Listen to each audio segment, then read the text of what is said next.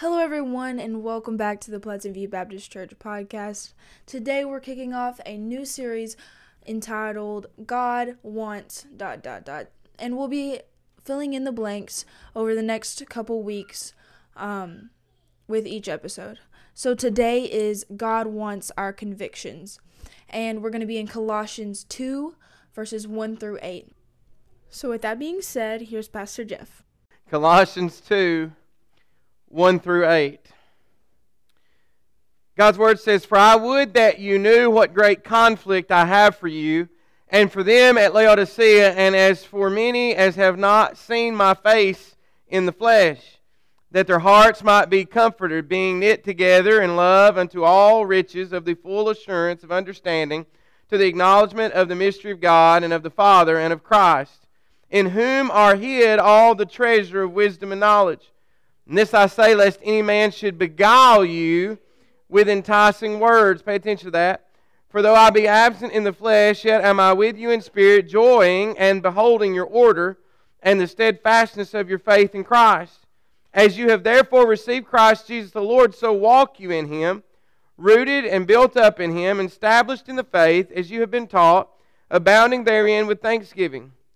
Beware lest any man spoil you through philosophy and vain deceit after the tradition of men, after the rudiments of the world, and not after Christ. Let's pray together. Father God, Lord, we love you. We praise you. God, we come before you this morning, and Lord, what a time of worship we've had to be able to see someone identify with Christ through baptism. And Lord, now as we've worshiped in song, and God, as we come to your word, we pray, Lord, that you would uh, just move in this place freely. God, that you would speak to people, Lord, today, Father, someone who's lost, God, that they would trust Jesus Christ as their Lord and Savior before it's everlasting too late. And Lord, for those of us who are saved, Lord, that you might use this time to grow us in our relationship. Lord, help us to be more effective for you this year than we ever have been. Lord, help us to be ready and willing to serve you in ways maybe we never have before uh, this year. Lord, may 2022 be a blessed year. And God, may you speak through your word now in Jesus' name. Amen. So we're starting a new series this morning, and if you saw that online, it's called God Wants, and it's dot, dot, dot, because we're going to fill that in over the coming weeks. I'm not exactly sure, just to be honest with you, as I've been studying this. God's been showing me some other things, so I'm not exactly sure how many weeks at this moment to say, okay, we're going to study this for three or four weeks, and then we'll move on to something else. So we're starting a new series, God Wants. So when we look into the Word of God, there are some things when we read God's Word that we should be able to definitively say, this is what God wants. Now, those of you who are in my Sunday night class, we're studying the will of God. These two things are very much akin because God's will is what God wants. However, we're going to take a, a, a little deeper dive here uh, on some things uh, in, in specifically that God wants from us, okay? And so, as we're saying this, as we're looking at this, we're looking from the perspective of growing as disciples. Okay? So, our growth, our, our maturity as Christians is being challenged in this series. Uh, here's the other thing that I want to say before we really dig into this is if you have not yet come to a place where you know Jesus Christ as your Lord and Savior, you've not come to that place where you realize that, listen, uh, nothing else I could ever do would get me to heaven, would make me right with God, uh, would put me in a relationship with God. Uh, if you've never gotten to that place, and let me help you understand something this morning. This is God's most prominent desire, is the salvation of your soul. There is no doubt. Listen, you can't make the scripture add up any other way. You can't, you can't uh, dig into this and see this any other way. Uh, the exclusive way that God looks at this is His desire is for all people to be saved. I don't apologize for preaching a whosoever will may come gospel because Jesus Christ has given us a whosoever will may come gospel. Okay? The Bible says in 1 Timothy chapter 2, verse 4, Paul speaking about God and what God uh, wants for mankind. He says, Who will have all men to be saved and to come unto the knowledge of the truth. It is God's will. We, we could also uh, go to 2 Peter 3 9, and what does it say? God's not slack concerning his promises. Some men count slackness, but is long suffering to usward, not willing that any should perish, but that all should come to repentance. So, what does the Bible say? God says, Come. The very last invitation in God's Word is come. It's let him that's thirsty come. And it says the Spirit and the bride say, Come. So the church of the living God says this morning, Come to Jesus Christ. Come and get a drink from this fountain that never shall run dry. Amen. Uh, we wants people to come to the understanding of their need for salvation. So it's obvious God wants us to be saved, but what does God want beyond that? What is God's desire for you as a believer, for me as a believer, uh, not just positionally as a pastor, but as just a Christian believer, child of God. What is it God wants from me? And so, one of the things we need to understand from Scripture, and we're going to dig into this a little bit this morning from Colossians chapter 2, is God wants our convictions. God wants our convictions.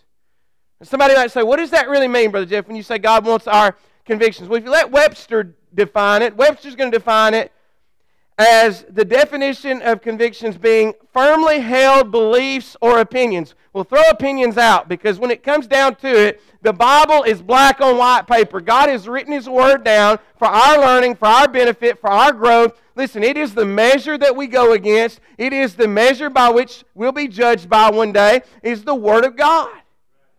The Word of God will stand as a witness against us or for us on Judgment Day. This is not an opinion. This is not man's opinion. When we look at the Word of God, we're not looking at something that, that Paul came up with, that Peter came up with, that James came up with, John came up with, uh, Moses came up with. Uh, we're not looking at something that they came up with. We're looking at a message that God gave to them directly. The Bible says that it's God breathed, that it's the inspired, inerrant, infallible Word of God. We can trust God's truth because He revealed it and it's been written down for our benefit. So when we think about convictions, what are we talking about? We're talking about there are certain things that you and I should believe as children of God. There are things that we should be firm on. Our sanctification, us becoming more like Christ and less like the world, is obviously God's will for our life. And we should have conviction about whether we're growing toward Christ or whether the world is pulling us away from Christ. Okay? That's just one example. But there are things that we should believe. We should believe that Jesus Christ is the only way to heaven, like we just learned about in our last series. I mean, He is the way to the exclusion of all other ways. Are you following me? We don't, we don't embrace other uh, theologies. We don't embrace other uh, religions. We embrace Jesus is the way, the truth, and the life. No man comes to the Father but by Him. We should never make we should never make an exception to that. Well, you've got your truth. No. The truth is the truth, and it's the only truth that matters. So we'll have conviction about that. You know, we, we could go through and, and, and, and, and pull out more and more things that we'd say, well, God would want us to have conviction about that. But that's part of our growth. It's part of us uh, being, one of the reasons we hold people accountable inside of our community of believers is because there are some things people should not do. It's not okay for a child of God to do some of these things, and we hold people accountable to help them stay walking with Jesus. What did Paul say? He said, You need to walk in Christ. You need to be in Christ. You need to allow Christ to be Lord of your life. He needs to get the final say. Matter of fact, he, he needs to get the only say as it relates to our life. So I want to look at a few things here this morning, just three quick points, dig into this a little bit, help you understand God wants our convictions, but how do we make sure that we maintain our convictions when we're constantly being challenged out there in the world on these convictions? So the first thing is our convictions can become challenged. our, our convictions can become challenged in a number of ways. The world is just one of those. Hello? I mean, you think about it. You think about what it's like out there and what the world believes versus what we believe as a community of faith, and you, you'll find out we're polar opposites. If you choose to live for Christ, the Bible says you're going to suffer persecution. Why? Because you are living uh, against the grain. You're in conflict with the world. You don't look like the world. You don't act like the world. You don't talk like the world. Are you following me? Let me tell you something. Sometimes, though, your convictions can be challenged by people who have religion and not relationship. Get inside the box. You need to see it this way. You need to see it that way. No, you need to see it the way that God word, God's Word has been revealed to us. On the other side of that is sometimes we, we, we embrace the, the things, and, and man, I tell you what, I, I, I we embrace this, this statement. How many times? Well, well, my mama or my daddy or my granddaddy believed blah, blah, blah, blah, blah. It doesn't matter. It doesn't matter what mama, daddy, granddaddy, grandma, papa, whoever, whatever you call them, mama, whatever they are to you. It doesn't matter what they believed. If they were wrong, they might have been sincere, but they might have been sincerely wrong. So sometimes God will correct our own convictions that we've developed in places that were not rooted in His truth. Convictions may be challenged or can become challenged. Look at verses 7 and 8. Now, we're, we're looking at this from a worldly perspective. We're trying to grow as Christians, as people who love Jesus. And so, what does it say? Rooted and built up in Him, established in the faith. We're coming back to that. As you've been taught, abounding therein with thanksgiving. Beware lest any man spoil you through philosophy and vain deceit, after the traditions of men, after the rudiments of the world, and not after Christ. Now, notice what Paul appeals to, though, in verse number 7 as you have been taught. I'll, I'll give you an example real quick. As you have been taught. Um, Johnny Hunt, at one of our uh, adult trips we went to, he speaks every year, and, and he was up preaching, and he got to preaching about the ills of alcohol in his message. And as he was talking about that, uh, he said, uh, you know, one of the things that he wanted to say was he said, No one will ever be able to say that Johnny Hunt said it was okay to drink. He said, They'll never say that they were taught by me under my preaching that it was okay to have a drink. You know, some of these uh, progressive Christians have embraced social alcohol. Uh, it's okay to drink casually. That is, in fact, a lie. The Bible teaches about the deception of alcohol, how it destroys people's lives. Listen, it is obvious from the text in the scripture that we should have conviction about alcohol. You say, why do you say that, Brother Jeff? Because Paul's appealing to something. I'm just giving you an example of something I've learned along the way of as you've been taught. There are certain things that you'll never be able to say. Brother Jeff taught us that. No. I preach the Bible. I preach the truth. I preach what God's Word says, not what my opinion is or what's popular out in culture today. Here's what Paul wanted by saying that. Paul could not be assured of what someone else might come along and say, but what Paul did know is he knew the people that he had sent to them.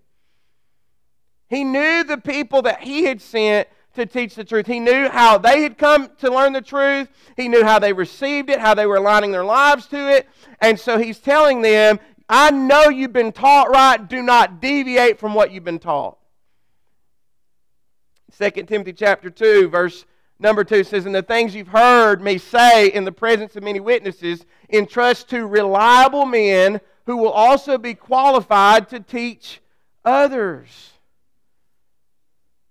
You want to help yourself and not have your uh, convictions challenged by the worldly mindset or by this so called cultural Christianity mindset that's out there. Let me tell you something. Be careful who you place yourself under the authority of. Who are you going to allow to preach to you? Who are you going to allow to teach you? Uh, what Bible plans are you going to read? What discipleship materials are you going to get underneath? Listen, you need to be careful and cautious about who becomes, y'all have heard me say this a number of times, your spiritual guide. I go to church at Pleasant View, but I also listen to this person, that person. That's great. It's okay to have other teachers that you embrace other than Brother Jeff. But let me tell you something. You need to examine their thought and their belief and their convictions. Uh, if they've got a website, you need to look at their statement of faith. You need to measure what they teach against the Word of God, not just listen and let it go into your heart without any filter either. You follow me? You need to have conviction about who you're allowing to guide you on this journey. He, see, Paul knew this that even people who claim to know Christ sometimes teach and preach things that do not align with the Word of God. Right? That was the danger. They, they say they know Christ. They, they may have been in the church a while, but maybe, maybe they have been spoiled. Maybe they have had something creep into their life, their convictions that's not right. Think about this for a second. I mentioned cultural Christianity earlier. It's, it's this idea where we identify with Christ, but we live our lives accordance with the pervasive culture. Now, what's happening with that is this in our country is people are separating from the church they're getting out of the church. They're not supporting the church. They're not attending church. They're, they're not working in the church. And then when you call them and you say, uh, you know, how do you identify? They say, I'm not religious. Well, you're not religious. Do you consider yourself? And they list off things and they say, oh, I, I have Christian values.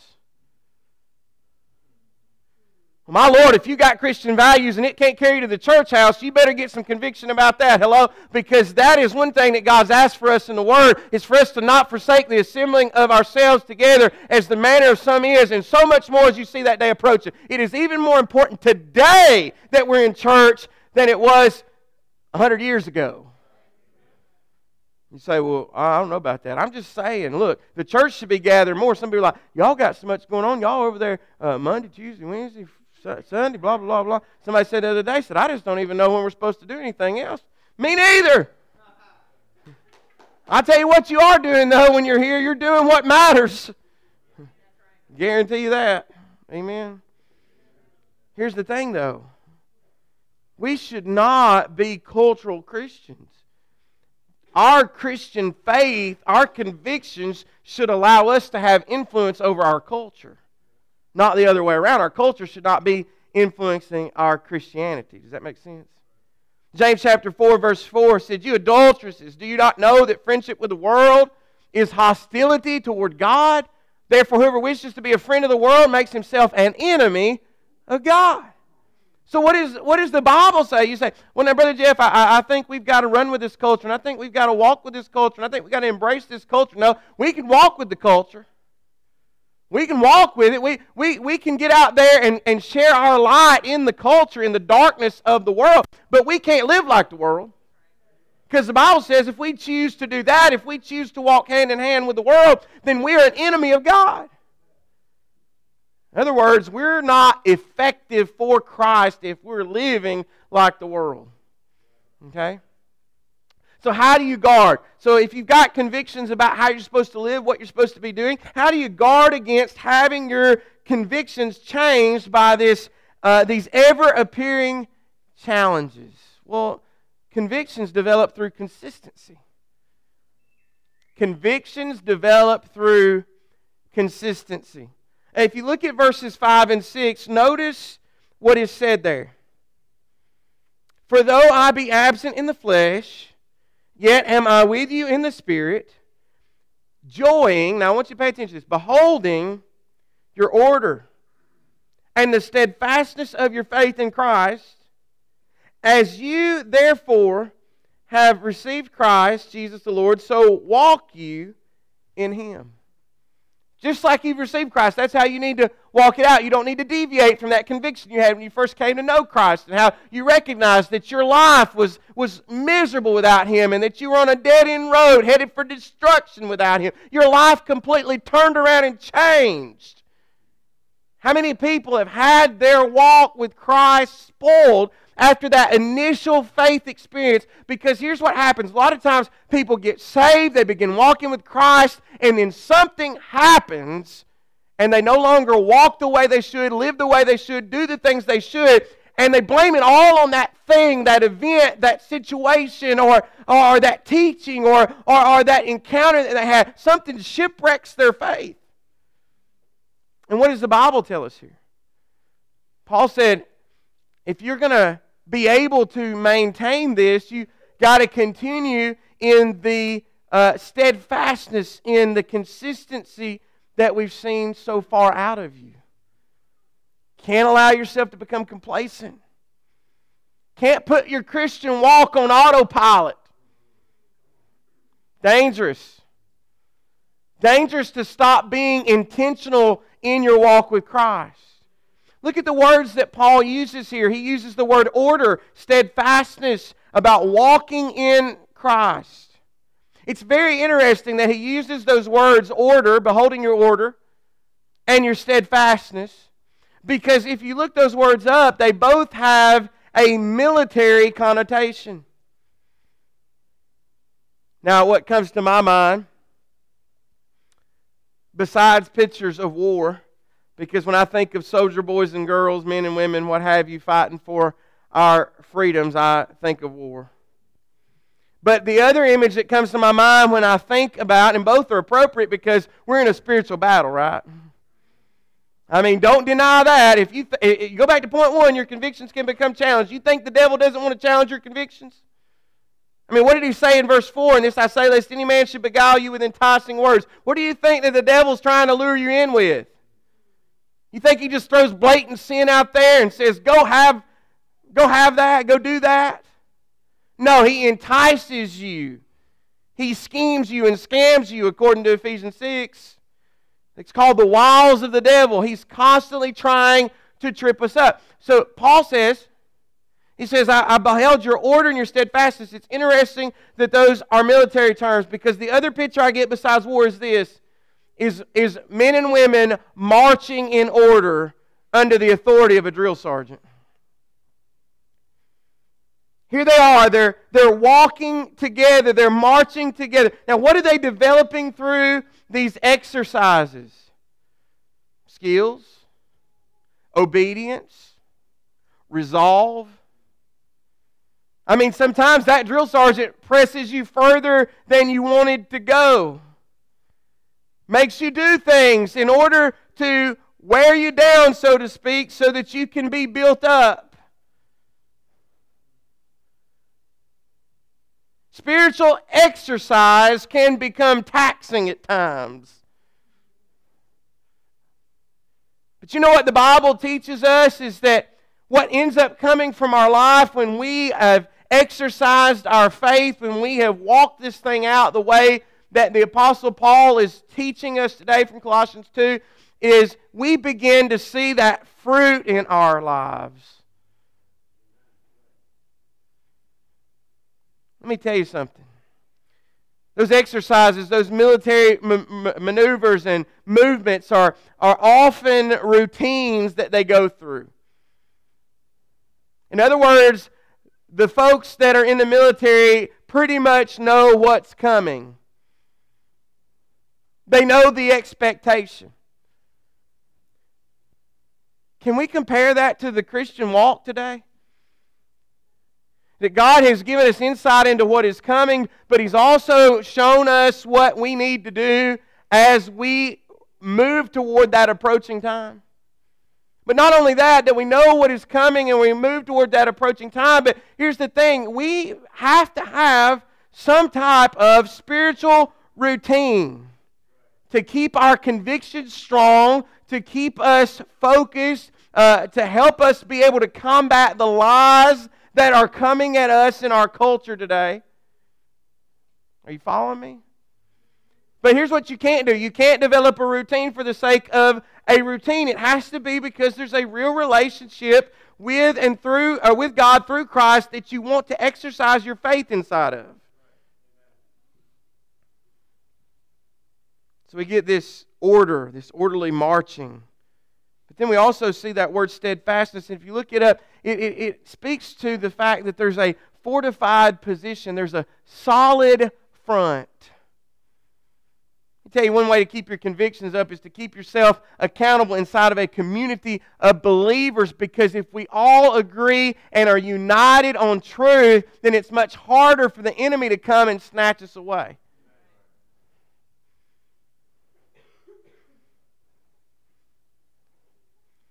Bible's teaching us about steadfastness, about being immovable, about not being able to be shaken from the position we're in. In 1 Corinthians 15 58, it says, Therefore, my beloved brethren, be steadfast, immovable, always abounding in the work of the Lord, knowing that your toil is not in vain in the Lord.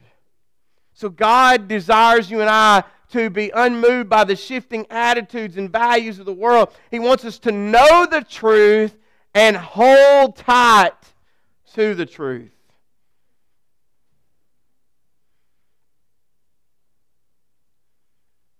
You know, we, we read in the Word that there was a time when there'd be a famine for the Word of God. Folks, I'm going to tell you something. You need to have a storehouse in your heart so that you don't face a drought. So many people are struggling out there in their Christian walk. Their convictions have been changed and tainted because they didn't have a storehouse of the Word in their heart. Psalmist said, I hid thy word in my heart that I might not sin against thee. See, the enemy will challenge your position. But you can maintain your position if you know and practice the truth. So convictions, they can become challenged. Convictions develop through consistency, but convictions determine our commitment to Christ. I just said that if you maintain your position, if you, you can maintain your position if you know and practice the truth. So convictions determine our commitment to Christ. Verse 7, look at what this says. Rooted and built up in Him, established in the faith as you have been taught, abounding therein with thanksgiving. We read that verse earlier, but I want to pay attention to the first part of this rooted and built up and established in the faith. Look at what Paul uses here. He gives us the imagery of plant life roots deep into the soil and growing up to maturity, rooted and built up. Right? You know how the Bible describes a righteous person? A righteous person who doesn't follow the pathway of sinners, who doesn't sit in the seat of the scornful. Psalms chapter 1. Psalms 1 in verse number 3, it says, That person, Psalms 1 3, that person is like a tree planted by streams of water, which yield its fruit in season, and whose leaf does not wither. Whatever he does prospers. Who is that person? It's the person who has those godly convictions, who refuses to walk with sinners. Who, now you say, walk with them. Live like them. We can go to them and minister to them, and we can share the gospel with them, and they can join us in our walk, but we can't, listen, we can't live like them. And I don't care how many preachers stand in pulpits and say you've got to be relevant to the culture. There's nothing more relevant than the fact that people are dying in sin, headed for hell, and God has given the only cure in Jesus Christ. There's nothing more relevant to what's going on out there. The world's a mess because they don't acknowledge Jesus. He's not their authority. He's not the one who has saved their souls. They're headed for destruction and they live in destruction. So are you condemning the world, Brother Jeff? The world's condemned already.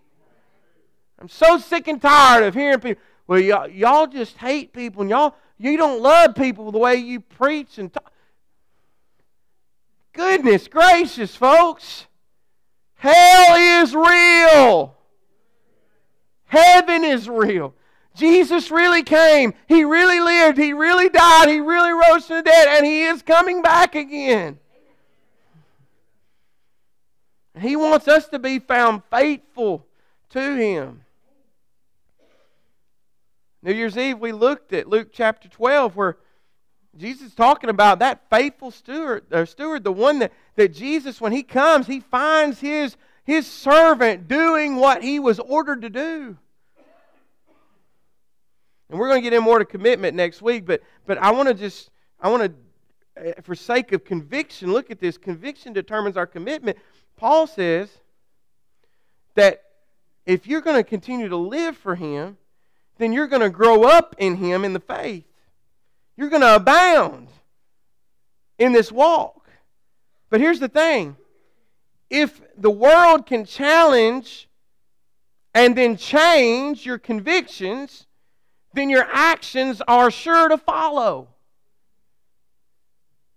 So if I have a conviction about something, I'm not going to embrace something, but the world teaches me that it's okay to dabble in this or that, guess what can happen? I can begin to embrace that worldly mindset. I can lose ground. That's what the old timers, and we should still call backsliding. I can backslide from Christ and find myself living as the world rather than representing the truth of what Christ has done in my life. You know what Paul's showing us here? He's showing us, showing us here that you'll be certain of the faith you have in Christ when you are totally committed to Christ. As I was studying this, I could see how our consistency, consistency, you say, okay, Brother Jeff, what happens in that consistency? What do we ask from people when we're talking about consistency? We're talking about prayer. We're talking about the Word. We're talking about fellowship. We're talking about service. Listen, uh, you're not being obedient to Christ if you only read your Bible and pray, although that's a good start. You need to add to your Bible reading and your prayer your faithfulness to the house of God. I've been reading in the Old Testament some here recently, and they were talking about the temple of God and how they neglected the temple of God and how they had to come to God and repent for their uh, neglecting of the temple. They weren't taking care of the things that God had asked them to do. They weren't serving God in the ways He told them to serve. Listen, there's a problem when we neglect the house of God. So it's, it's Bible and prayer and fellowship and then service. You have to find your place of service. God has given you a gift, a spiritual gift. Every one of you has some type of spiritual gift. If you know Christ, you have a spiritual gift given to you through the power of the Holy Spirit, and you're to exercise that gift. God wants to use that gift to uh, glorify Himself by reaching others with the gospel of Christ. He wants to do that by using you to help build the church up. All the gifts are given for the edification of the church so that we all grow up and mature in our faith. You serving inside your spiritual gift may challenge someone else to get out of the boat and serve God in their spiritual gift. But here's the thing as I was thinking about consistency, the order, the steadfastness that we talked about earlier, a lot of that may be around getting the truth. Like, I need to have my prayer time daily. I need to have my daily Bible reading. And so I, I, go to church on Sunday and I go to church on Wednesday and I'm getting more truth and I'm being poured into and I'm, I'm getting all this knowledge. But what are you supposed to do with knowledge? Apply it. I mean, if you just know a bunch of facts, that's useless. But when the truth comes into your life and you apply that truth, that's why Jesus could say in John 8 that the truth shall set you free. When I encounter truth, it enables me to get rid of the lies. When I encounter truth, I'm able to align myself to that truth and move forward. Here's the thing there's an old saying knowledge without application is just information. But when you have conviction about things, when I study God's Word and God speaks to me and says, you need to align your life to that truth, Jeff, then that gives me a conviction to have. And then conviction needs to move to action. I need to act upon my convictions. And you know what? If you truly have convictions, when you fail to hold your convictions, you recognize it because the other way we look at conviction is the Holy Spirit conviction. And if God has revealed something to you and you have walked in it and you have turned from it, the Holy Spirit won't let you get away with it. The Holy Spirit will say, No!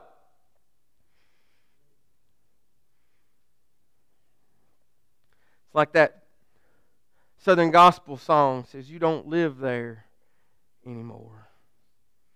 Too many people are going and trying to turn the knob on doors to homes they don't live in anymore. You're not that. Such were some of you. What's happened? You've been saved, you've been justified. God has sanctified you, He has, he has cleansed you, He has been working in you to make you fit for His use. Don't go try to open the door to a place you don't live anymore. Have conviction about living the life that God has given you. Let me ask you as we begin to wrap this up this morning. As a child of God, what are some things that you know God wants you to have conviction about? Are you encountering challenges out here outside these doors as you're trying to live for Jesus and, and, and God's saying, I need you to have some conviction about that? I don't need you to fall into that worldly mindset. I don't need you to follow that cultural pattern. I need you to I need you to stay with me. I need you to focus on me. I need you to walk in my truth in this area. Certainly Christ wants us to walk in truth in all areas, but I am I am very understanding that people are anywhere from from in, in this congregation this morning. There are people here who are spiritually dead. There are people sitting out there who do not yet know Jesus Christ, our Lord and Savior. There are folks who are who are babies. They've just been born into the family of God. They've not been saved that long. They've not grown that much. And listen, some folks are babies because they never grew. And that's not always all their fault. Not that they didn't take the initiative, but maybe nobody invested in them. It's our responsibility as believers to walk with each other and to see people grow to full maturity. There's, there's toddlers, there's, there's children, there's young adults there's some spiritual parents in this room. There, and some of these spiritual parents in this room haven't been saved all that long, but they're already birthing other people as disciples. And folks, that makes them spiritually mature. If they're duplicating and replicating themselves into the world as disciples, that makes them spiritually mature. Does that mean they always act mature? No, I don't always, always act mature. Ask my wife. I mean, I can be quite goofy, and I, I can, I can, I can get upset sometimes. I know y'all don't believe that, but I can get upset sometimes, and I have to, I have to tell my mouth that it can't say everything my brain thinks. Hello? Are you following me? That's something I got to have conviction about. So, what are some things in your life today that are affecting your commitment to Christ? I'm going to tell you something. If there's anything in your life that's affecting your commitment to Christ, you need to let it go today.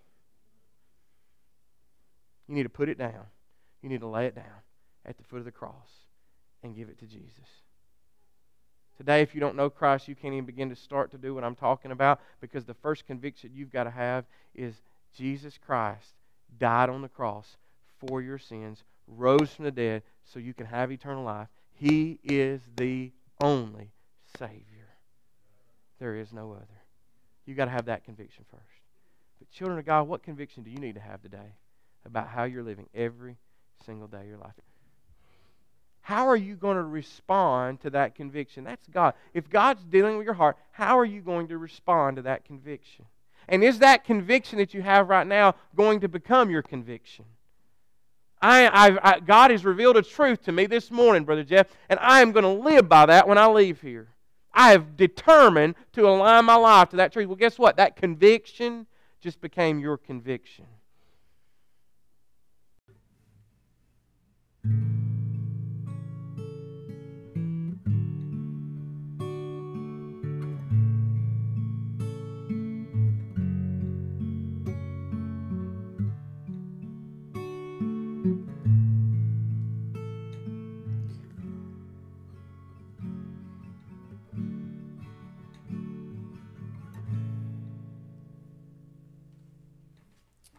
Hey guys, I just wanted to um, take a quick moment to say that if any of you um, just feel the conviction of God on your life right now in any way, I want you to call out to Him right now in this moment and just receive what He has for you.